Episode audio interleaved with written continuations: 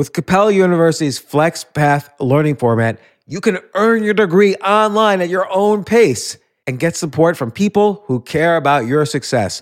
Imagine your future differently at capella.edu.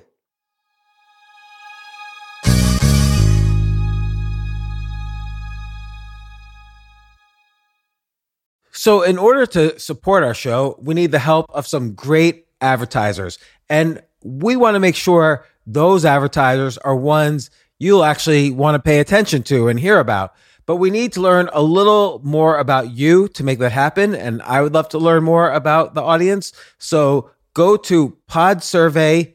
That's P O D S U R V E Y, podsurvey.com slash James, and take a quick, totally anonymous survey that will help us get to know you better. That way we can bring on advertisers and, and even content that you won't want to skip. So once you've completed the quick survey, you can enter for a chance to win a $100 Amazon gift card. Terms and conditions apply. Again, that's podsurvey.com slash James, J-A-M-E-S. Thanks for your help. This isn't your average business podcast, and he's not your average host. This is the James Altucher Show on the Choose Yourself Network. Today on the James Altucher Show. You were the Cookie Monster. Mm-hmm. You were Grover. You were Miss Piggy. You were a bunch of characters on the Muppets. Mm-hmm. And then, of course, you were Yoda on Star Wars. And each character had so many relatable characteristics for me as a child watching this the Bert and Ernie relationship or the Cookie Monster. These characters, they could be beyond human. They could be really kind of these platonic ideals of certain personality traits. And I think that's what happened in many But cases. there's also there's a certain aspect of the society that is not accepting of people that aren't considered in quotation marks normal. And none of the Muppets are normal. None of them are straight down the middle. They all Right. have their own flaws, their own insecurities, their own weirdnesses. And I think people respond to that. I asked you before the podcast if it was okay if I had asked you to do a voice. And I said it was fine to ask me. So I'll ask you, can you do a voice? No.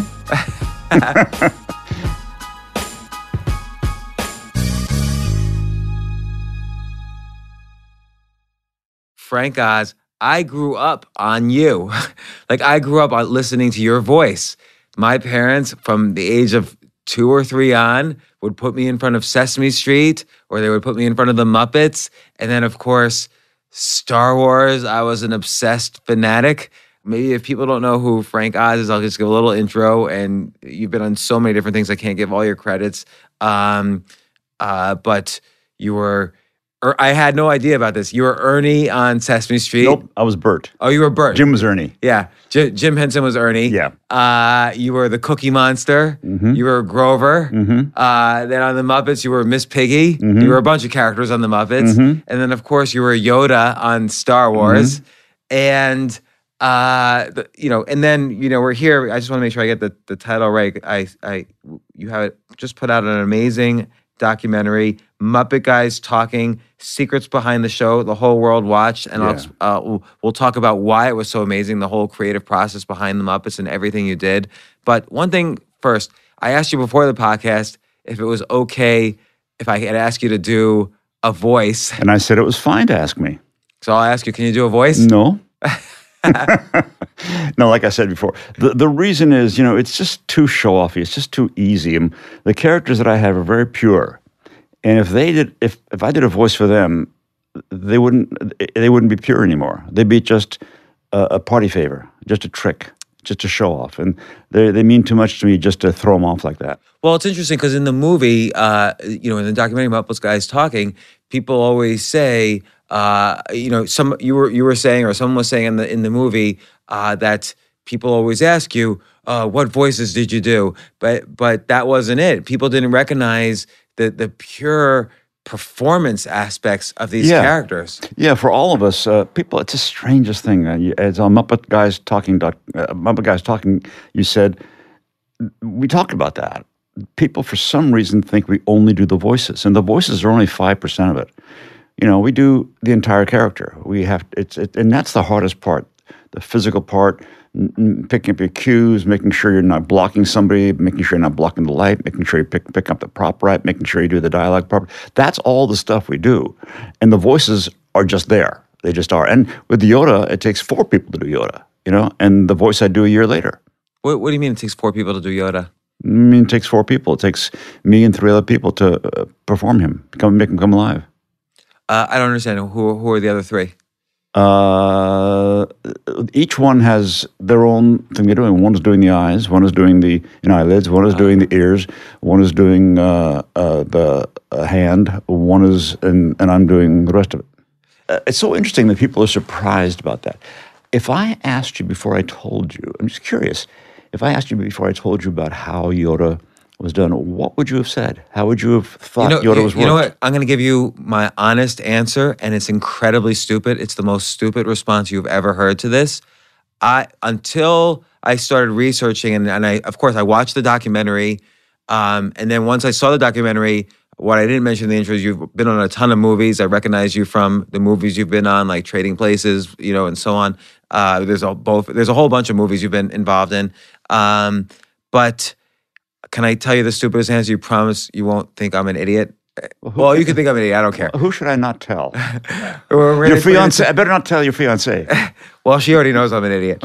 Um, uh, I thought Yoda. I thought the Frank Oz who played Yoda was about three or four feet tall and was put inside a Yoda costume, and that's who you were. Isn't that something? Yeah. People think that. People think a dozen other things. It's something. It really is. And what it is, I mean, it's a compliment because you don't think it's being worked by four people. It Right? looks you like, think it that looks Yoda like this is one this thing. real being, Yeah, and and Miss exactly right. Piggy is this real being. Well, you know, if I, if somebody tells me, "Hey, I'm, you're doing a great job with uh, working Yoda or Piggy," then I've lost. I've lost. What I need to, what I have to do is not not have people see it's a great job, but having what I do transcendent, so they don't even talk about the job; they just believe in the character. Yeah, and I think that is so true. Well, and I think what this podcast is going to be is all about the process of creativity. That you guys were a machine. You know, Jim Henson. Not really a machine. down. We're, mach- machines go smoothly with oil. We Ah. we uh, break down a lot. well, well, that's interesting too. I, I, I think again, the process of creativity, I really want to explore here because, I mean, the Muppets were everywhere, and then of course the idea of Muppetry, if you will, you know, even infiltrated, you know, something as iconic as as Star Wars. As I was growing up, went from Sesame Street Yeah, to Star yeah. Wars. So, so Yeah, well, that you know, I'm glad you're talking about that because, as you know, when you saw Muppet Guys talking, is uh, the docu is um, documentary uh, is talking about how we create the characters. You know, it is it is giving how we how Gonzo was created by Dave Goelz, how I did Piggy, and how somebody else did another character. So. Uh, that's kind of the joy of doing that. I mean, besides, besides, you know, the, the reason we did this documentary really is to show the some of the people in there nobody knows, but they're known around the world, but nobody knows them. The characters are known around the world. That's one thing. I want to give them their due.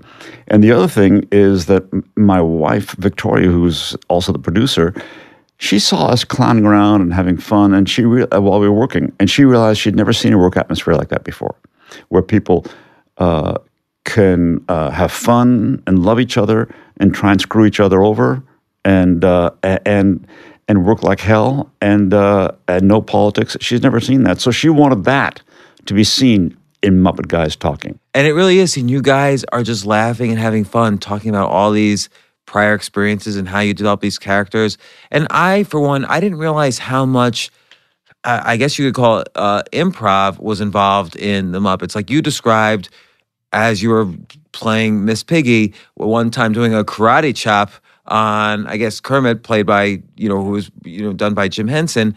And I didn't know that was something that was just improv. And that helps create Miss Piggy's entire personality for years to come. That was in rehearsal, but all improv also, in, uh, and we're all improv on set. I mean, I haven't performed for about eight or nine years now because I've been directing movies. But uh, when I am performing, even when I'm directing movies, you know, uh, uh, I'll I'll I'll I'll get the take, but I'll I'll I'll ask the, the actors whether it's Kevin Kline or if it's Edward Norton or any whoever I direct with.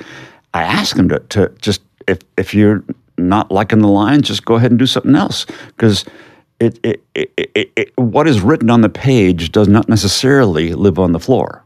You know. Yeah. So it it works in my movies as a director, and it certainly worked i- i- in the Muppets uh, because the idea is to bring them alive, not just not just to say lines. You know, and uh, uh, you know, there's so many things, so many directions I want to go with this, and and where I want to end up is how the process of creativity that you guys worked with, that that your that your wife so clearly saw. I want to see how that could be applied to other industries, other areas of life, creativity in general. I'm so glad you're getting into this because that's what she actually. She, uh, I would love her to be here now. She's a, she's uh doing a seminar for about nine people who flew from Australia and England and everything. She teaches um, a, a- um, a lot of stuff, but uh, she's the one who really saw the value because she had worked with companies, and she saw the value, and she she asked me to do this, and I said no, I don't want to do this. And for a year, she bugged me.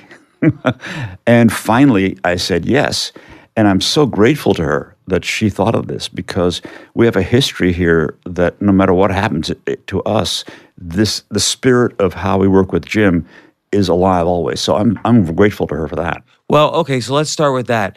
You you mentioned the spirit of how you work with Jim. I feel, you know, for wrong or correctly or incorrectly, creativity, productivity, efficiency, and just pure joy and happiness at work or in any organization always comes from the top down. What was special about Jim Henson? Obviously, it was incredibly special. Yeah. Um, Uh, special about him, not even as a creative, but as a leader. You know, I'm, I'm in an odd place because I want so much to answer you fully. But if I do, then the people won't need to see documentary.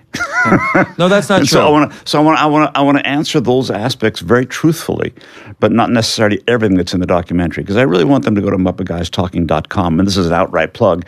And it's not, by the way, it's not about the money. I don't care about the money. If I lose all the money, I don't care. It's about people seeing how people can be working together inclusively with uh, all different kinds of people and people still get along and work for one main goal, which is the quality of the project. So, you know, that is really what we wanted to show in, in, this documentary. So, in any case, uh, I'll go answer your question. Um, well, Jim was, uh, yeah, how do I describe Jim? All I know is I was with him with him for 35 years, traveling everywhere, and at that time, you knew how brilliant he was, but I didn't know really what a singular human being he was because I was with him all the time. I didn't know how. I, I don't know how brilliant he was. I mean, I people say it, but what? Tell me an example of brilliance. Everything he did was out of excitement. It wasn't, hey, if we do this, we can make money. Hey, if we do this, we should uh, aim toward this audience. Never thought of any of that stuff. He just did what he felt was exciting. Okay, not many bosses do that, and uh, not many bosses treat you like a partner and not a boss. And not many bosses are so- collaborative. He he was the one who made the final decision, but he valued everybody's contribution. Everybody. Not this, that he would necessarily do it because he may not agree with it, but he absolutely listened to everybody and wasn't lip service. Um, he also was uh, very soft spoken, uh, never raised his voice, never told us what to do, never told us how to do something. Uh, he just led by example. And, and it also seems like he was very playful. So whenever, and I'm just guessing, but I imagine at moments of downtime or when you weren't in the middle of creating a scene, I imagine he he had, his mind was always at work, thinking, how can we be playful and and be creative? Well, and- not only that, I think his mind was work on other projects that he was excited about doing. You know, he would uh, he would have. Uh, I mean, you know, he was going from movie to television show to to script development to everything, and he would fly from L.A. to London to New York because that's where the offices all were at the end, and. Um, he, he, he was just excited about everything, He- and thank God he had a lot of people who he valued who could do it with him, you know. But he was uh, he worked in a very focused way, like you're talking about. Yeah, he got excited when we're actually doing something and playful, but there was also other stuff going on inside him for about larger things he was excited about. You know, he's very layered. Uh, now, did you ever like? Obviously, he built a big business too. Did you ever kind of see him in business mode? Oh, sure, he was very smart in business mode. Very smart. Uh, there's something in the documentary that uh, uh, Dave Goelz uh, says that he, his wife uh, Debbie used to be the financial officer of uh, Muppets years ago, and he said that uh, his, Debbie told him that Jim would see a spreadsheet, and Jim would zero in right on the one thing that was important, you know. And she'd work with a lot of execs, and she'd never seen anybody do that. So he had he had so many talents. So, so uh, let's reel back to the very beginning. Your parents were uh, puppeteers. It was their hobby. In, uh, in in Antwerp, they actually did some shows. That's where I grew up. But we came to the States. They never did any shows. They it was really more a social a group for them. Yeah. And then I and I started puppets when I was about ten years old. And um, when I was eighteen, I decided I stopped. I want to be a journalist. You know. And so Jim asked me to come out to New York at that time, and I just haven't left. Why, why did he ask you? How did he know you? He saw me doing a show when I was 17 years old. And then when he moved from Washington, D.C. to New York City, uh, he needed a performer because he had uh, two other people working for him, Jerry Juhl and Don Sahlin, and he needed a fourth performer. And he remembered me and asked me to come out at 19 years old uh, to work part time for six months. Uh, and my parents said uh, they were very courageous. I, you know, I, have I have kids, and I wouldn't let my 19 year old go alone to New York. Uh, but uh, of course, they I would have no say in it. But I went, uh, and I did my best to go to CCNY. Uh, I lived in the village. Took the subway up to CCNY all the time to continue studies, and I just couldn't do it because I was having too much fun and learning too much about the business with Jim because we were doing many, many commercials, and it was a great training ground for me. Is that how uh, it all got started? Was with commercials? Well, actually, it didn't. It started with um, Jim and Jane Henson doing a show in um, Washington, D.C. called Sam and Friends. And Sam and Friends, I think, was five minutes a night. And it was there. 1956. Yeah, 56, 56. And, and actually, it would never happen today, but it was, it was put on five minutes before the 11 o'clock news to bring people to see the newscast. So it was always intended as an adult show at 11 uh, or 10:55 p.m. I think it was. Uh, and so uh, they did that and got an Emmy. Worked for about eight years there, and then they moved to New York City. And during that time, while in Washington D.C., yeah, he made a lot of commercials, and then continued when he came to New York City because that was all before Sesame Street. And when did uh, when did Sesame Street start for you guys? I think around 1969. I think so. And uh, I mean, Sesame Street, of course, is just a phenomenon. Like that. I mean, people always. I remember one time about five years ago, I was in a dinner and I don't know, some president was threatening to, or somebody was threatening to cut off funding for PBS. And there was a woman from PBS at this dinner, and she was like, PBS is profitable. We don't need funding. We've got Sesame Street. So, so you know, the, the and and basically, Jim Henson made Sesame Street in, in the sense that all those are all characters that you guys did. Yeah, Jon Stone, uh, who's passed, he was really the father of Sesame Street. He asked Jim to join. He was a really key person. Uh, but uh, uh, yeah, I think without the Muppets, it would not have been as strong. Yeah. Yeah, and and so uh, and again, each each character had so many relatable characteristics. You know, for me as a child watching this, the Bert and Ernie relationship, or the Cookie Monster, or whatever. What's interesting is we didn't have characters with relationships before that. We didn't have known characters before that. We did hundreds of commercials, and we did every you know variety show and talk show you could name. So we were there for three minutes at a time or four minutes at a time with special special acts from the, you know from Jimmy Dean show to Ed Sullivan show to Hollywood Palace to Perry Como, all these names that nobody knows now, and um, and then we did Sesame Street. That's the first time we actually were doing full fledged characters, and it it took a long time. It took me about a year to get Bert, but took so, took a long time to really do that because we'd never done that before. And is that because you suddenly had to get used to uh, doing a consistent personality with one of these characters? Yeah, I think the, the writing was, uh, it's always the writing, and the writing called for uh, bits with characters. And uh, so they kept on repeating those bits and repeating the characters, and the ones that uh, worked stayed, you know? Like Bert and Ernie, for instance. Yeah. So so Uh, eh, oh, many of the characters, the the Count. Oh, the Count, and there's Prairie Dawn, and there's there's uh, you know um, so many. I can't even think. Snuffleupagus, Snuffleupagus, Big Bird. Was Jim? Who was in Big Bird? uh, Caroll Spinney, Okay, yeah, and Oscar he did. Yeah, and uh, but Jim Henson would often play in not only do his own characters like Kermit the Frog, but he would wear the Oh, yeah. costumes on the bigger characters. he wouldn't know. Uh, he only, yeah, he, he. This is where where you got this from. Is great with Muppet guys talking in the Yeah. documentary. That's one thing people don't know. Jim was in a particular. Co- I want. I'm not going to say which costume because it's a real surprise. Uh, Jim was in a full costume uh, on the Muppet Show, and uh, nobody ever knew it until I, I said it. And uh, it's a real surprise. After that, we convinced him that he was Jim Henson. He shouldn't be in those costumes. he didn't care, of course Why? Why would you say he shouldn't be in a costume? because he was, you know, he was. It's funny. The more, unfortunately, in my opinion, the more one does, the less people think of you. I mean, if you're a scientist, then that's you're brilliant. But if you're a scientist and you're a tap dancer, I don't. It all of a sudden it goes downhill. What about the concept of a Renaissance man, though? That's a good point, but I don't I don't sense that appreciation here.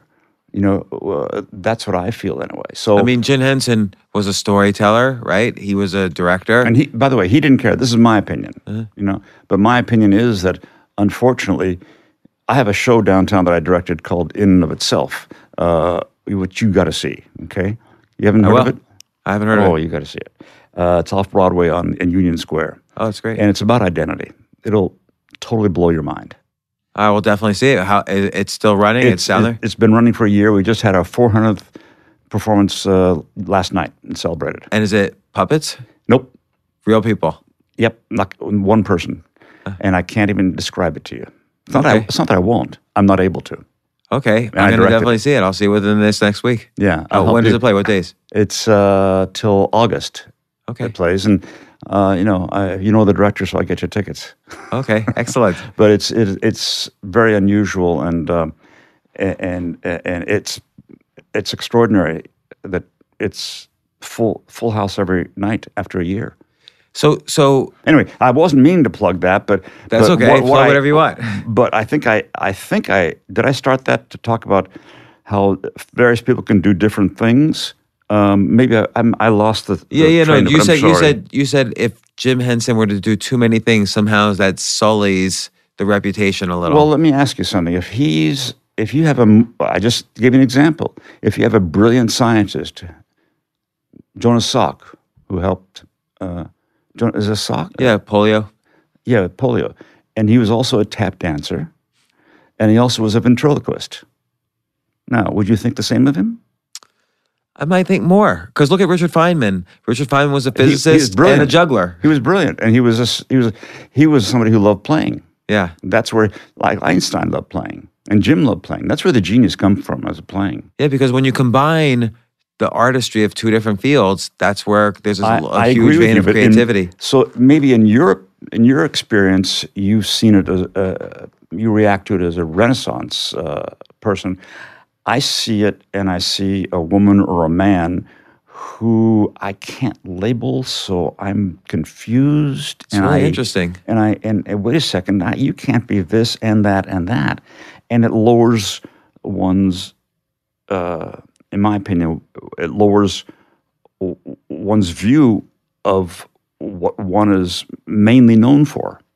In my opinion, That's interesting because that's what I've experienced. I I I could see that uh, because I think I think people want to put everybody, and for better or for worse, this is not a criticism of of people, but I think people want to put people in their box that they're known for, and when people shift from that, there's almost an anger that develops from their audience. Well, it makes it, makes us feel uncomfortable if we don't know who you are, Hmm. and if you're more than one thing, it makes us feel very uncomfortable. but look at you, you you were an actor. Okay, you've been Not in really like, an actor. but you were you've been in like a dozen movies. Yeah, but that's not called acting. That's that, that's. I was just in there a You're day. a character actor. No, I was in there a day because John Landis asked me, and, and I I've always felt it was important for a director to get in front of the camera to know how frightening it is for a, for an actor. It's very important. Okay, So but you're a a I did director. Yeah, I've directed about a dozen feature films. Yeah, and actually now I can say that I've I've directed thirteen films because of this documentary. Yeah, Yeah. yeah, And and you're and you're Miss Piggy. yeah. I know it's odd, but it's it, it- some people have a problem with seeing me in all those things, you know, and I I'll be whoever I am, but that's what I've experienced. For me, it's just it's again. I'll say it. and I won't say it again, but it's just phenomenal to be sitting in front of. Uh, I'll I'll, always get them confused with Bert, um, Miss Piggy, and Yoda all at the same time. I grew up on you, I know. so I know it's it's really something that the you know um, I I don't like social media. Never like it. I hated Facebook. It took me three months to get off. They get your claws in you. Can't get out. yeah, But this time for the documentary, uh, I, I was urged uh, to go on Twitter and Facebook. I said, okay, I'll go on Facebook. I haven't even checked it. Uh, but I went on Twitter, and um, I'm a I'm a personal guy. I don't do many interviews except for right now because of the documentary. I'll go back. I'll go back in my cave again very soon. Uh, but because of the documentary, and I believe in it so much, and I want people to see it, I'm on Twitter, and and I really enjoy it. I mean, I've been asked to write books, a book, and I I won't do it, but I can say what I want on Twitter. And the extraordinary thing, getting back to what you said, was I never realized how much people were touched by the characters because what I see from Twitter is amazing. Uh, how, how how much they mean to the to those people. we're, you know, we're we're we're and I can't speak for everyone. I'm 50 years old, so at these very kind of um I don't know what you call them moments where my life and childhood were being transformed.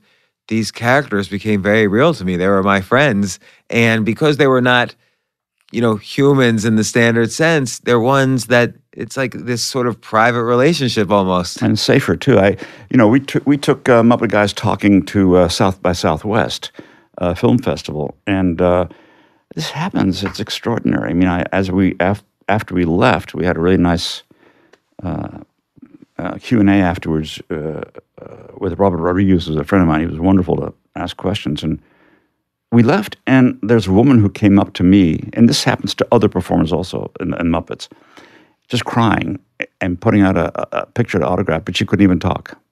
And then we walk outside, and this other lady comes to me and says, and crying and saying, uh, Fozzie's my hero because uh, uh, he never gives up, and uh, I'm dyslexic, and I didn't give up. I'm, I was valedictorian, and I mean, it's extraordinary. that's these things about these characters is that they could be beyond human. They could be really kind of these platonic ideals of certain personality traits, and I think that's what happened in many cases. there's also, you know, in, in this country, certainly now, but always, uh, there's a certain aspect of the society that is not accepting of people that aren't considered, in quotation marks, normal.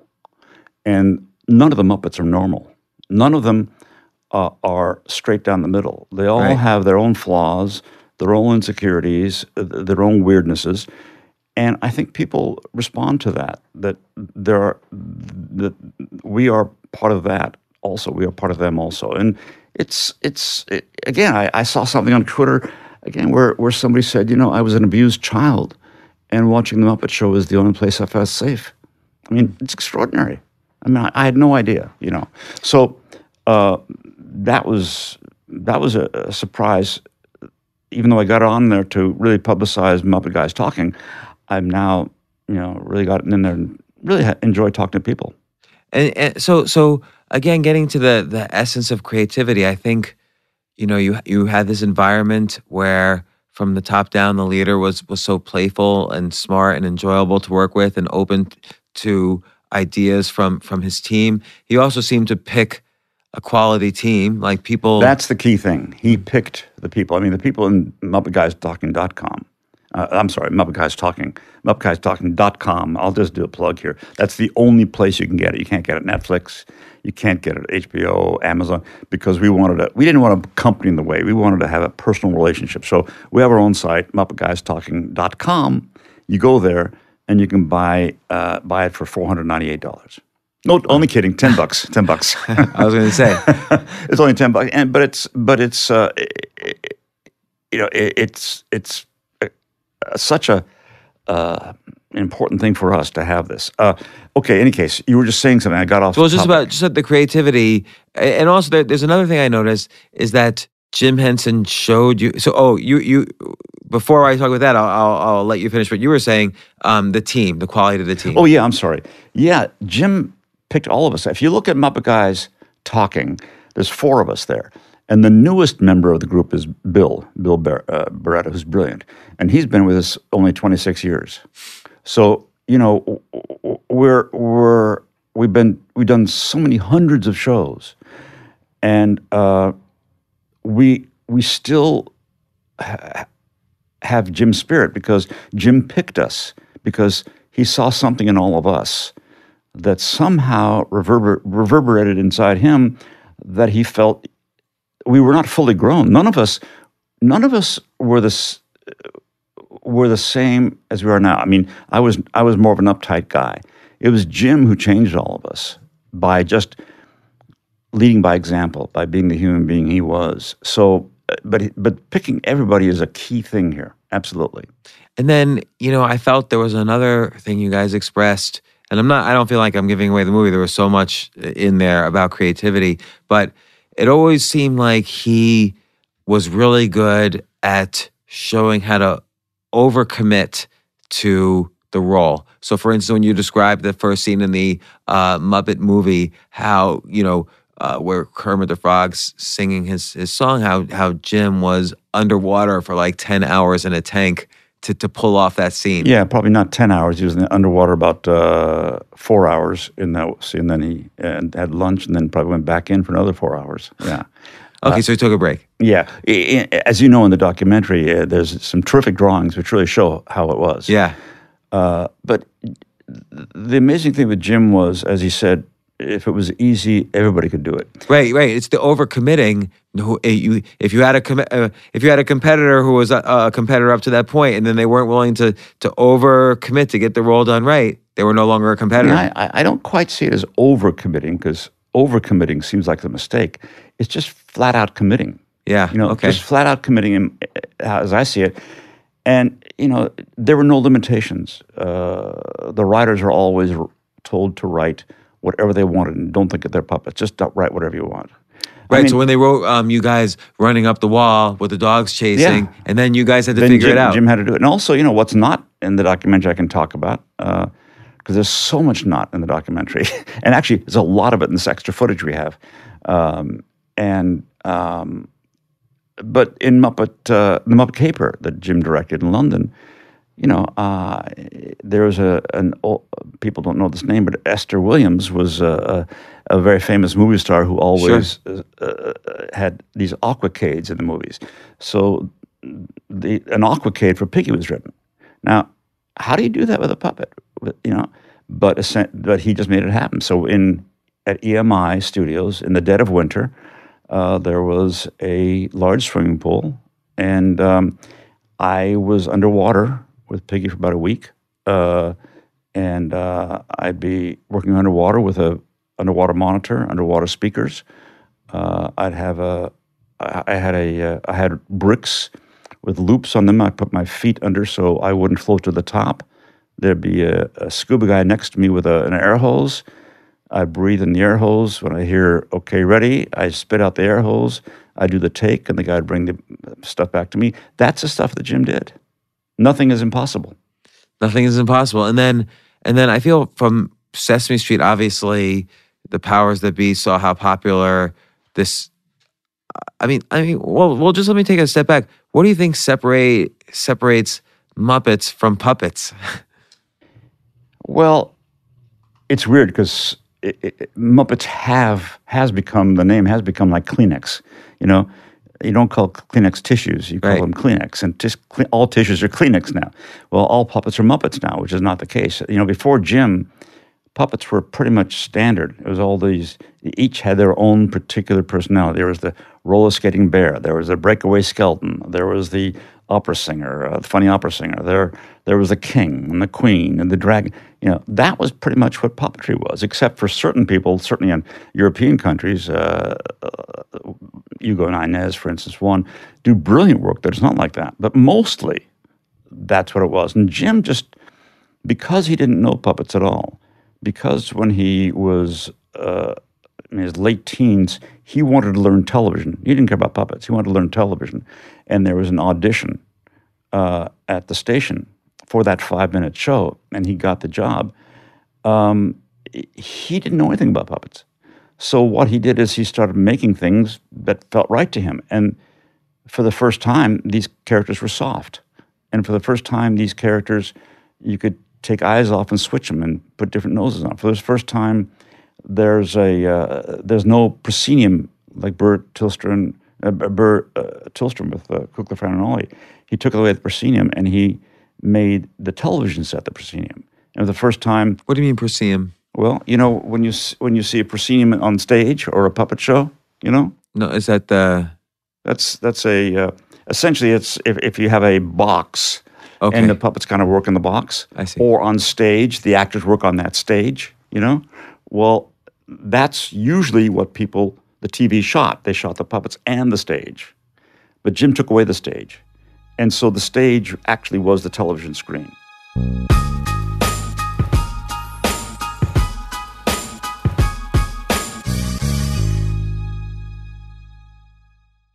Yes, it's totally true.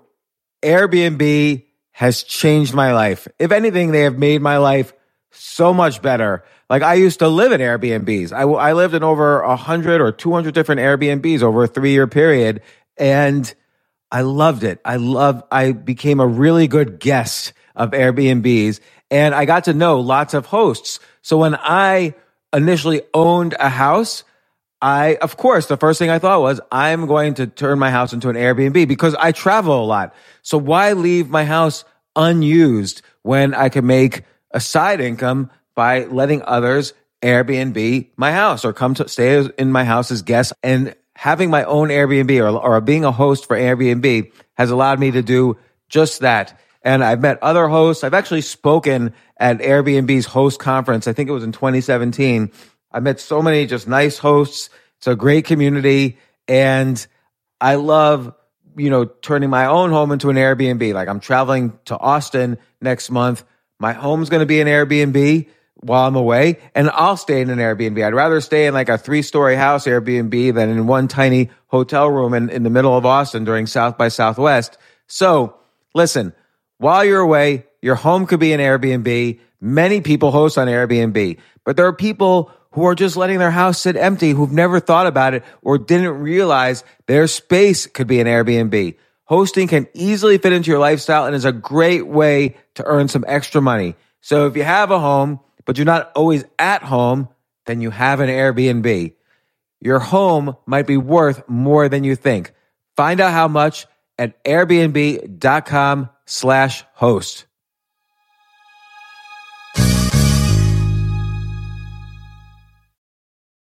Daylight savings time is starting up again. Okay, podcast is over. That's all you needed to know. But why do we have uh, daylight savings time? Answer to give us more daylight from March through November. By setting your clocks forward, it may feel like there are more hours in the day, that initial, when we initially start daylight savings. But if you're hiring, it doesn't necessarily help you find qualified candidates for your roles any sooner. There's only one way to do that, ZipRecruiter. And right now you can try it for free at ziprecruiter.com slash James. ZipRecruiter works round the clock to find qualified candidates for you. Once you post your job on ZipRecruiter, they send it to 100 plus job sites so you reach more of the right people. This is such a brilliant idea for a business, and ZipRecruiter did it. So, ZipRecruiter's smart technology also quickly scans thousands of resumes to identify people whose skills and experience match your job. I've used ZipRecruiter, particularly as a potential employee, and I still to this day get messages every day. James Altucher, would you like to apply to be VP of en- entertainment at NBC or whatever? So there's just nonstop emails. Like I got five or six emails today because of because a year ago I signed up for ZipRecruiter. So spring forward with a new hiring partner, ZipRecruiter, and find top talent sooner. See why four out of five employers who post on ZipRecruiter get a quality candidate within the first day. Just go to this exclusive web address to try ZipRecruiter for free. ZipRecruiter.com slash James. Once again, that's ziprecruiter.com slash James. ZipRecruiter, the smartest way to hire.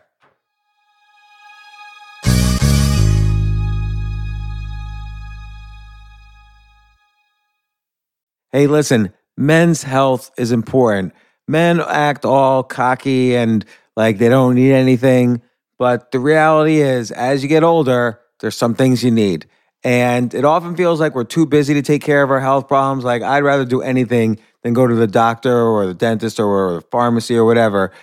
But now you don't have to waste your time if you use HIMS. HIMS, H I M S, HIMS is changing men's healthcare by providing simple and convenient access to science backed treatments for erectile dysfunction, hair loss, weight loss, and more. The entire process is 100% online, so you get a new routine of improving your overall health faster. Jay, you listening to all this? Yes, I definitely gonna use him from now Not on. that you need it. You're you're young and healthy. James, I'm 35. You, you're getting there. You might you might need it. Who knows? But if prescribed, your medication ships directly to you for free and indiscreet packaging. No insurance is needed. You can manage your plan on the HIMS app, track progress, and learn more about your conditions and how to treat them from leading medical experts. Start your free online visit today at hims.com slash James. Can you imagine that? There's a whole section just with my name on it. Hims.com slash James. That's how I how much I am representative of the kind of person who needs Hims. That's H-I-M-S dot com slash James for your personalized treatment options. Hims.com slash James. Prescriptions require an online consultation with a healthcare provider who will determine if appropriate. Restrictions apply. See hims.com slash James for details and important safety information. Subscription required. Price varies based on product and subscription plan.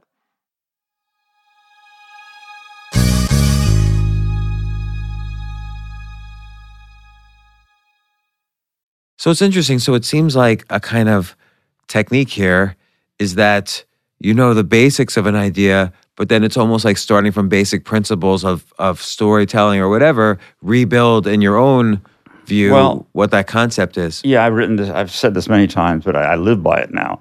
Um, that um, Orson Welles, Jim and I had dinner with Orson Welles when he was doing our show, and he. he And he- you being inspired by Touch of Evil. Oh, I was indeed, absolutely brilliant film. And there's some.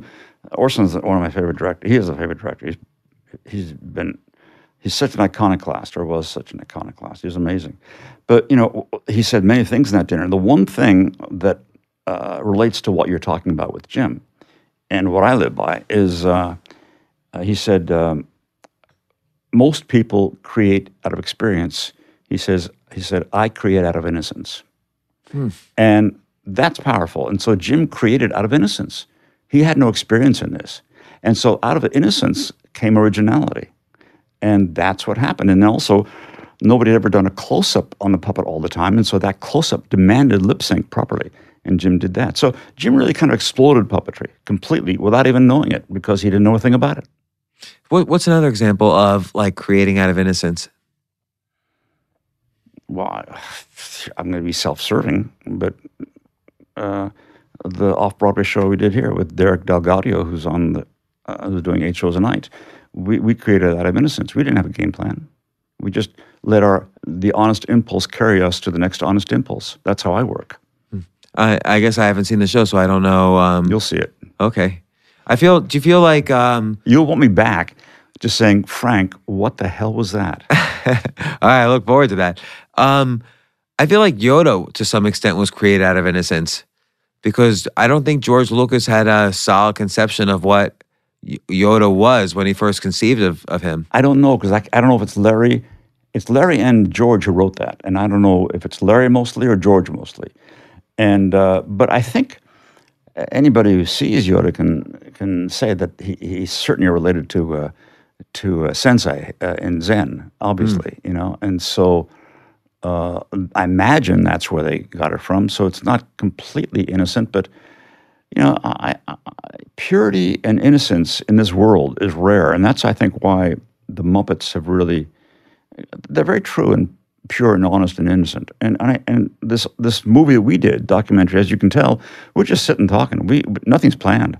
We just are ourselves and authentic. And I think in this world, especially now, I think people really are thirsty and hungry for authenticity.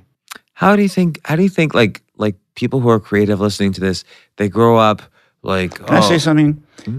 Let's talk about that for a second. People who are creative. Now, that's limiting to a human being. Who is not creative? I mean, a teacher's creative, a plumber's creative. He has a problem, he's got to fix it out. He doesn't know how to fix it. He's, he's got a toolbox of knowledge. He has to create something to fix it that has not been done before. Uh, lawyers, I, I think it's maligning people who, anybody, by saying only the, there's certain people only creative. I think everybody's creative to some degree. So so so okay, I agree, but let's let's go let's go with that. How would anybody cultivate more of that feeling of innocence when confronted with a problem? Well, I don't think, I think a misunderstanding here. I think it's, I don't think the innocence helps the problem. I think the knowledge, the big toolbox you have uh, of 30 years of working helps solve the problem. I think innocence really creates something original. That's what I- think. There's kind of two different things to me. Um, I, you know, I've been blessed to work in a situation where, where uh, with Jim and the guys, where there's there's very hardly any negativity. It's all all support of each other. And again, we're not little Christmas elves. We totally love to fuck each other over, you know, uh, and it's fun. But we're always supportive, always loving, and that's the atmosphere I grew in with Jim. And so naturally, I had more of an opportunity to have that innocence, and whatever innocence I had in me was allowed to grow. If I had worked with somebody who was a screamer, or if I was in the police department working in vice squad, I think that innocence would not have grown. So it's not easy for everybody to have. It's trying to find that germ of of who you are inside before the world glommed onto you. Hmm. And and again, how do you think? Let's say you weren't in that environment, but you wanted to foster that in yourself. Now you're listening to this and you're thinking, "Boy, I wish I could be a little bit more like that." it's hard because you're also dealing with the realities, and this is all compl- complex. Because if somebody's working as a uh, uh, uh, in a border crossing for customs, and hears this, and he's saying, "Boy, I, I really, I really want to do that," and yet he's got two kids and a mortgage. How can he do that?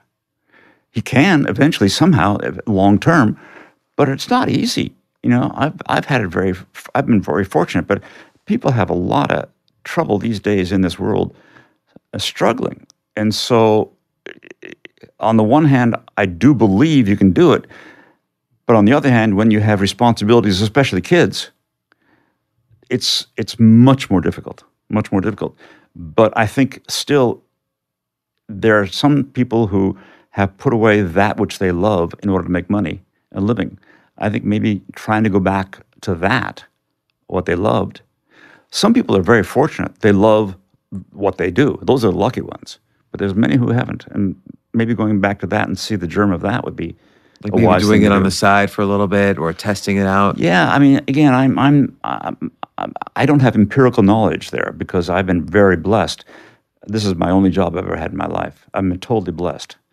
Uh, but I do know that, and my, my, we came to this country with no money whatsoever. My father, my mother, my brother, and I, you know, we were immigrants. And uh, my father brought us, we went across in steerage from London and landed in New York.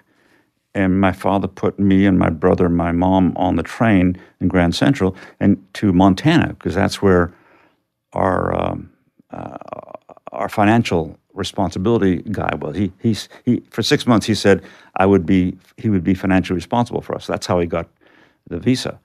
And so my father brought us to Grand Central, but he didn't have enough money for himself. So he hitchhiked to Montana from New York. So I've come from that.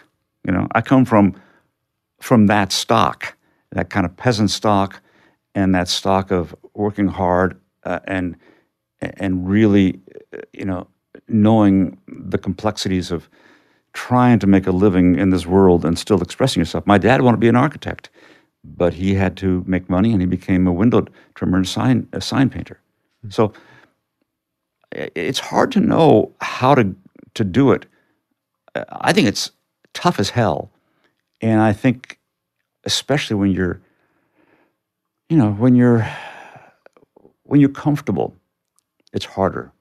Well, I, I I agree with that because I think then you might lose touch with that that struggle. Like I ha- this has to be legit to to succeed.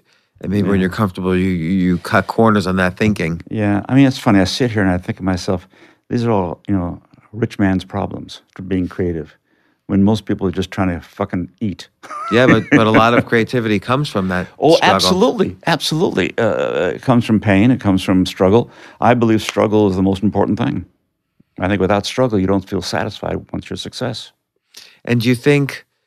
I mean, let's let, instead of calling it um, innocence, let's call it authenticity. Do you Okay, think? uh, fair enough. Do you think? Do you think? Like you you mentioned earlier, you couldn't you wouldn't do the voices because the implication was it wouldn't feel authentic to you for those characters. I'm just showing off. Right. So that's not that wouldn't be authentic for No. those characters. So so so maybe there's there a way like how do you sense when you're doing a creative project now? Hmm, that doesn't quite feel authentic to me. Like, is it something in the body? Is it something you can articulate after 35 years of of of of work? Where can you get back to that point where you were learning authenticity? I don't know, but I, I, I, not unlike Steve, Steve Martin, he does this. He's, he's authentic and pure. He's strong on the outside to protect that. I, I, I have to be strong on the outside to protect that innocence or that purity. And I guess I'm not sure if I can answer it. It- It's more visceral than intellectual. I don't know if I can answer Like you that. feel it in your body. Yeah, and I can, you know, the more the more I'm honest with myself, that's another brick in the wall of honesty. And they keep on going, and then the more bricks you put, the wall gets higher, and you understand and feel the honesty. But if all of a sudden you put one of those bricks and you're dishonest, oh, wait a second, then I've lost my way. You know. Well, okay, let's take an example. So, so I feel like in Sesame Street, you know, you created these brilliant characters, and Jim Henson was there, and you're you're all working together. The Muppets, obviously, the Muppet Show, and the Muppet movies, and Fraggle Rock. You guys, it just looked like you guys were having a blast. It was like sketch shows with puppets and it was the rage of the nation. Like it was just, it seemed like that was the the peak time for for you guys enjoying each other. When you had to act the role of Yoda, did that feel a little less authentic to you? No. Authentic, because uh, uh, because because you were acting instead of the more improv like aspects. No, by no means. Uh, and I'll I'll go to Yoda in a second, but but to make something clear regarding improv and having fun, that's we can only do that when we're deadly serious and know our know our stuff. Hmm. You know, when we say improv, we mean with discipline, with rigor, knowing what the character wants. Right. Each character had Sure. boundaries. We and, and and the techniques, and we have to have all those techniques and all the physical aspects and all the intents of the scripts and all the cues and all the all the move everything. They have to have that in such a way that you don't think about it. It's instinct. Then you can improv. Mm. Then you then you earn the right to improv. That's like Kurt Vonnegut's quote, like, "Don't do experimental fiction before you know the laws of grammar." Sure, like my father used to say, draw a straight line and a circle before you can start painting. You know, mm. yeah. And I think uh, uh, in in what we do, in, in the performance of the Muppets when we when I did it, it it was people don't understand. It took me about ten years to learn how to do Muppets. Other people took about five, seven years or so. It's not immediate. It takes a long, long time to get it in your head not in your head, but in your in your gut, where you don't even think about it. Yeah, because we're always looking at monitors. The monitors are reversed, so if you move left, it looks like we're moving right. All those that's got to be that takes a lot takes a long time.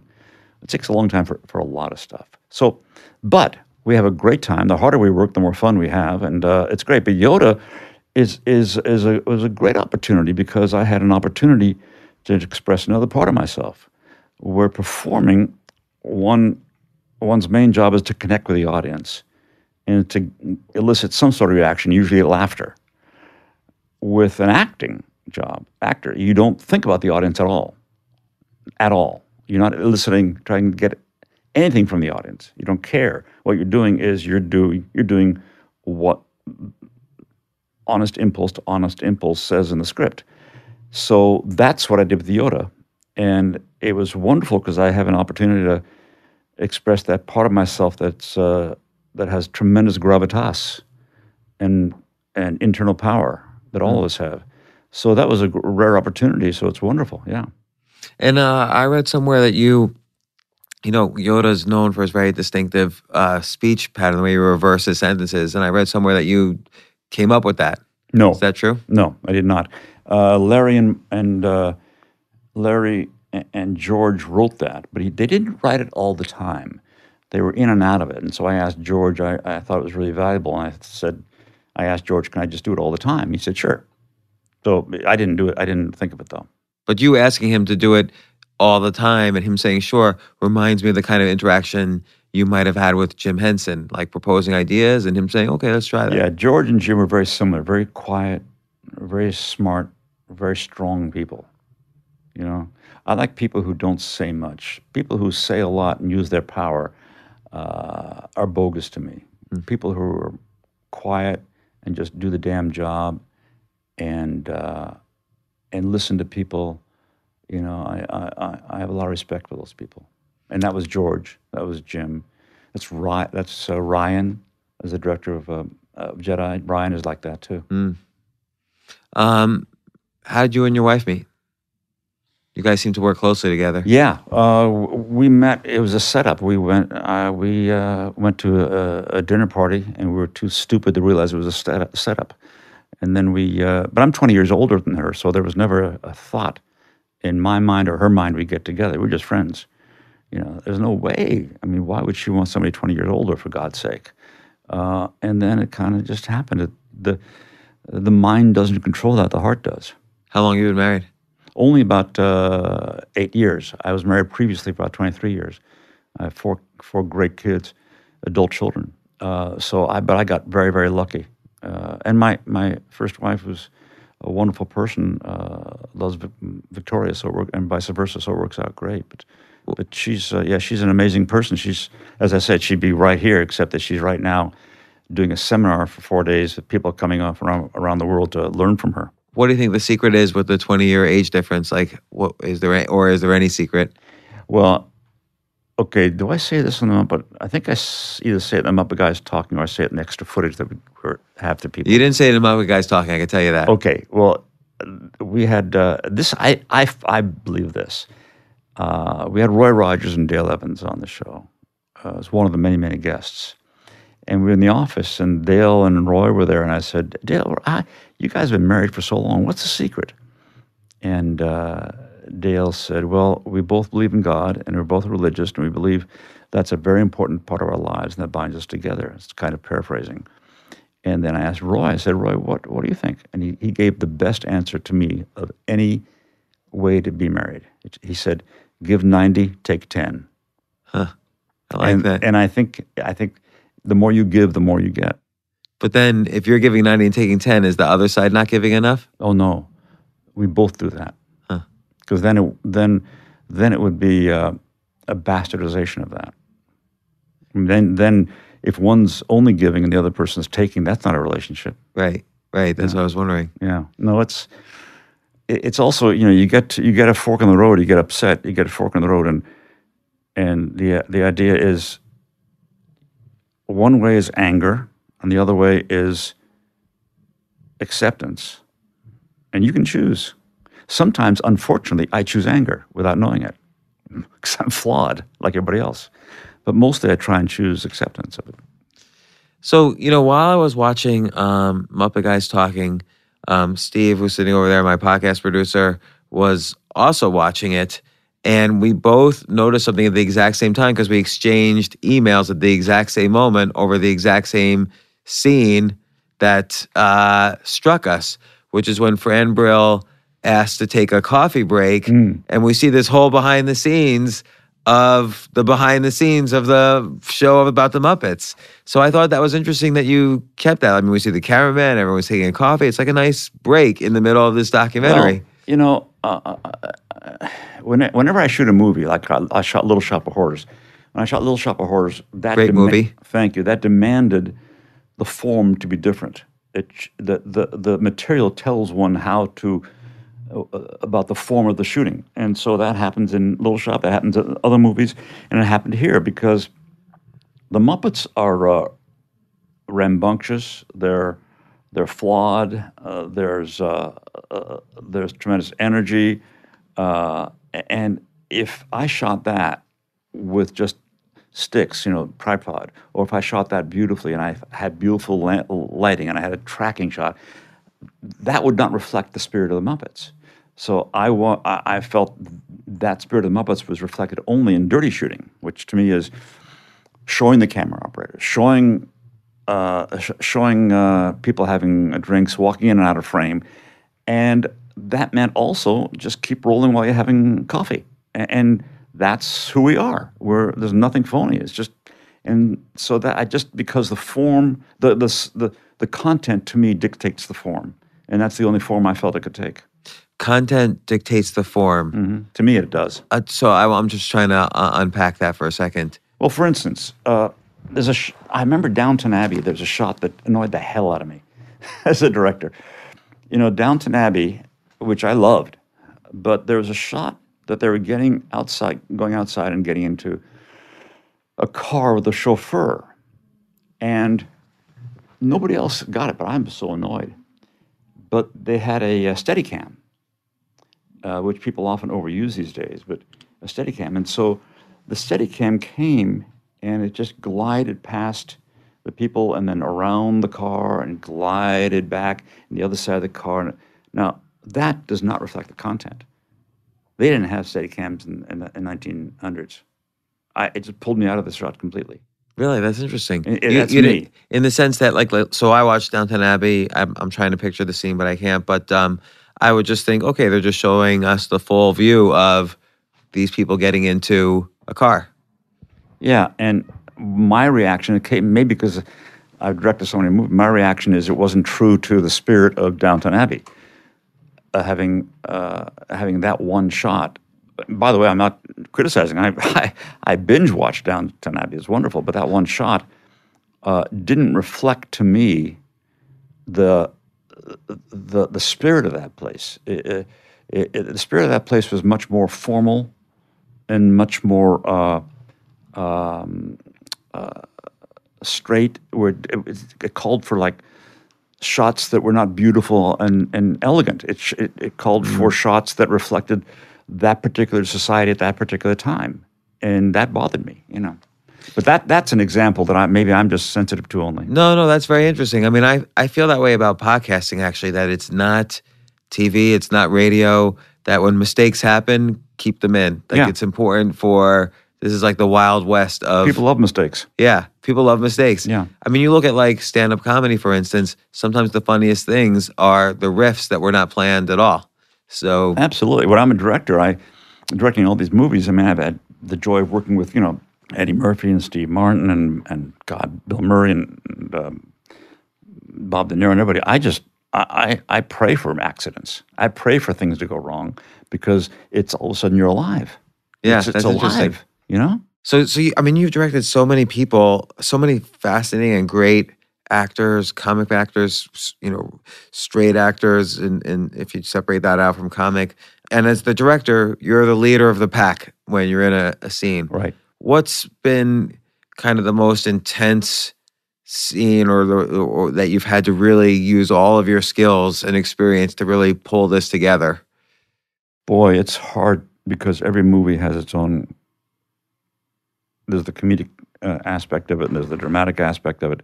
I can't. I I, I don't want to uh, run away from the question, but I can't really uh, pinpoint one. There, there. Uh, most scenes are just hard anyway to make them come alive. Because if it's not right, I'll just say, "Okay, guys, let's stop. It's not working. Come on, let's let's go ahead, let's go talk about it. Let's have a table read. Everybody take a break. If it's not working. I just won't shoot it. Uh, that's when when it's really that bad. Then I stop. As a matter of fact, I, I if something's written and it doesn't work, I I did this with Bob De Niro and and um, and um, oh, forgot her. She's a wonderful. Back actress. I, I'm so embarrassed I forgot her name. She's wonderful. Um, ah, she played Tina Turner in the movie. Come on, help me out. She's brilliant. Oh, yeah, Angela. Angela's so wonderful. But we both we all realized what's on paper thought was great. It didn't work. So I said, okay, guys, to the first AD, you guys go away for about an hour or two. Okay, we're going to play around here, and so we improvised the thing, and we rewrote it that way. Okay, uh, it's just to me, uh, what's more important is the life on the floor, not the words on the page. You know, I'm not sure how I got there. I forgot totally. I went off on a tangent, didn't I? No, no, no. That that answers it. And do you feel you got that experience from you know studying Jim Henson in action? No, I, I, I don't. It's not a. It's not intellectual anyway. I don't. I didn't study. I just. Uh, I, I think I. From all the years I've worked with, with Jim and all the movies I've done, uh, it just I, I look for that truthful moment, and if it's not truthful, I just stop. I just don't shoot it. And it's again, it's that visceral feeling. Yeah, uh, it's it's you know you keep putting that brick in that wall. and The, the higher the wall goes, the stronger you have a sense of who you are. Well, you know, Frank Oz, uh, again, I can't believe I'm sitting across from you out of the 400 or so or however many guests I've had for this podcast. Like, again, I, I, I'm dumbstruck like Oh, how so much nice. I have heard your voice and how much it has meant to me over the decades, like in so many ways. And I didn't even realize, I didn't even connect all the dots until I was preparing for this Thank you. podcast. So it's amazing. And again, to your credit, that's how real these characters were for me. Like Yoda and and Bert and Miss Pig. These are real important people to me. Well, that's you know that's why uh, I wanted to do this uh, documentary with Victoria also, is because besides the fact that we wanted to show people you know how you could really work in a work atmosphere uh, and be creative and have a great time, also because I want to show these guys who are so professional and work so hard. And they're the ones that make everything look easy. They're the ones who create Pepe, or they're the ones who Prairie Dawn, or they do do Grover, or, or Bunsen Honeydew, or they do, you know, uh, all these uh, Floyd, and those characters, uh, you know, that was the fun of making the documentary. Those characters are created by people in such a way that I didn't even know. I I learned something from Dave Goelz, from other people in that in that movie that I never knew about, because we were all we've all been interviewed individually for years, but never once were we all together ever talking about it. And what I really also like the idea of taking out the middleman, like not going through the whole kind of studio system and finding a place to sell the movie to and blah blah blah, which is such so much pain in that process. it's also another reason besides being personal uh, we want to personally go to our, our our site is because it continues the spirit of the muppets if if we did if if we were these rambunctious muppets and i shot it rambunctiously and then went to a big fucking company it wouldn't feel the spirit wouldn't feel right so we continued that spirit and became uh, and, and and decided to become scrappy instead which I, I, I, I I love that rebellious quality, and that carries it all the way through. You know, that's why we have MuppetGuysTalking.com, so uh, people can be direct to us as opposed to through another company. And by the way, I love Netflix and everything, but in this instance, I just felt, and Victoria felt, it was much truer, more, more true. It had, we built our own little brick wall. We wanted to stay with it. So Muppet Guys talking, great. It was it was brilliant for me to watch and see, you know, how you guys fostered such creativity over decades and so many different stories and characters and and everything you, you you've done and created with that. Muppet Guys talking, get it at muppetguystalking.com. I highly recommend it. And it is again, Frank Frank Oz, Oh. such a pleasure to to have you Thank at you the so podcast. much, Rhett. Uh, that was fun. Thank that you. That was good. That was good. Good questions and everything. Oh, good. You know, one thing I always say is that I'm sitting here and I got the spotlight on me, but the truth is, uh, I represent Jim and other people who's passed away, Jerry uh, Jerry Juhl and Don Sahlin and Richard Hunt and all the other performers and the workshop people who ca- make the characters. They should be sitting around me with me right here, but I'm the guy who gets the credit, and so I just happen to be in the spotlight. But it takes a lot of people. One does not create in a vacuum, you know. Well, you get that sense in the movie. And Muppet Guys uh, talking, you get that sense very much from all the other characters. Everybody had their say, and and it's amazing how much input you you realize how much input the whole team had on on this massive creative process. Yeah, and that all came from Jim, all from Jim, a unique individual.